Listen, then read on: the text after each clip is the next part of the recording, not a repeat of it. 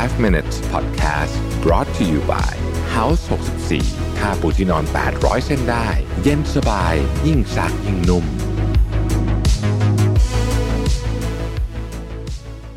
สวัสดีครับ 5 minutes นะครับ คุณอยู่กับประวิทยานุสาหะครับ วันนี้เอาบทความจาก Justin Boyer ชื่อบทความนะฮะ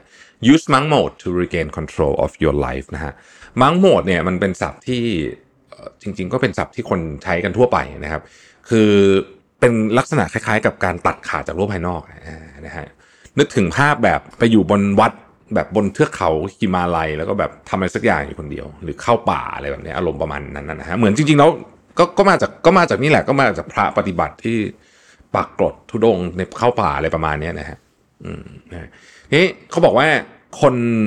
จำนวนมากเนี่ยใช้ Monk Mode นะครับ แล้วก็เป็น high performer ตั้งแต่ระดับเบาๆจนกระทั่งถึงระดับหนัก อันนี้ขอสารภาพตามตรงว่าผมเนี่ยเคยใช้แบบแบบเบาสุดละกัน คือเป็นหลักหลักแบบชั่วโมงนะฮะยังไม่ถึงหลักวันด้วยซ้ำนะครับ เพราะฉะนั้นเนี่ยมันมีคนที่ทำได้ตั้งแต่หลัก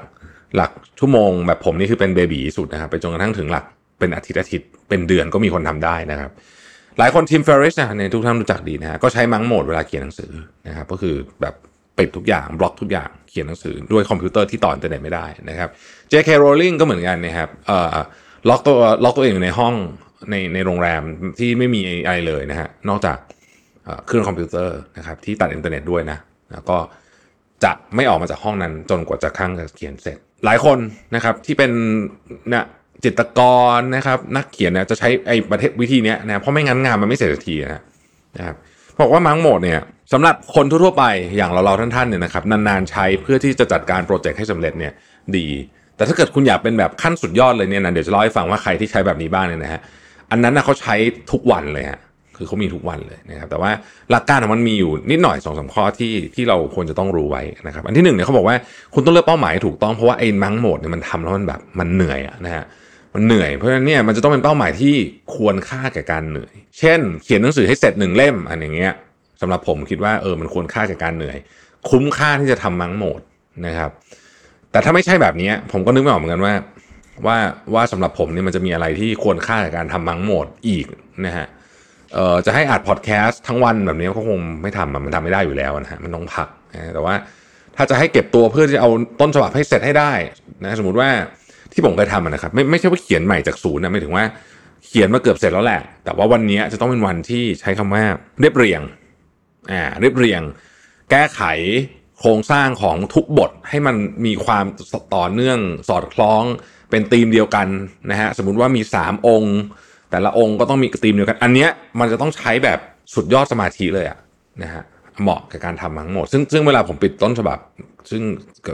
เล่มล่าสุดนี่ก็จะต้องใกล้ๆได้เข้าสู่โหมดนี้แล้วเนี่ยผมก็จะใช้วิธีนี้เลยก็คือ ไปอยู่ในที่ที่แบบต้องตัดอินเทอร์เน็ตคือคือห้ามใช้คอมพิวเตอร์ด้วยเรื่องอื่นนอกจากจะจะจะทำเรื่องนี้อย่างเดียวเท่านั้น แล้วก็ไม่ทำอย่างอื่นนอกจาก กับ exercise หรือนอนก็ได้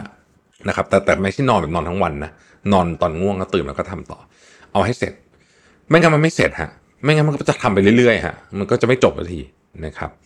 อันที่สองนี่นะครับเเขาบอกว่าจะเลือกออความยาวแค่ไหนเนี่ย มันก็ขึ้นอยู่กับว่าคุณเข้าใจตัวเองและโกของคุณขนาดไหนนะฮะเขาบอกว่ายิ่งคุณทำนานขึ้นเท่าไหร่เนี่ยมันจะยากขึ้นเรื่อยๆ เพราะฉะนั้นเนี่ยเราก็จะต้องมีความ เรียกว่า realistic หน่อยนะครับในการกำหนดนะครับ เพราะว่าถ้าเกิดคุณทำแล้วมันไม่สำเร็จบ่อยๆเนี่ยนะฮะ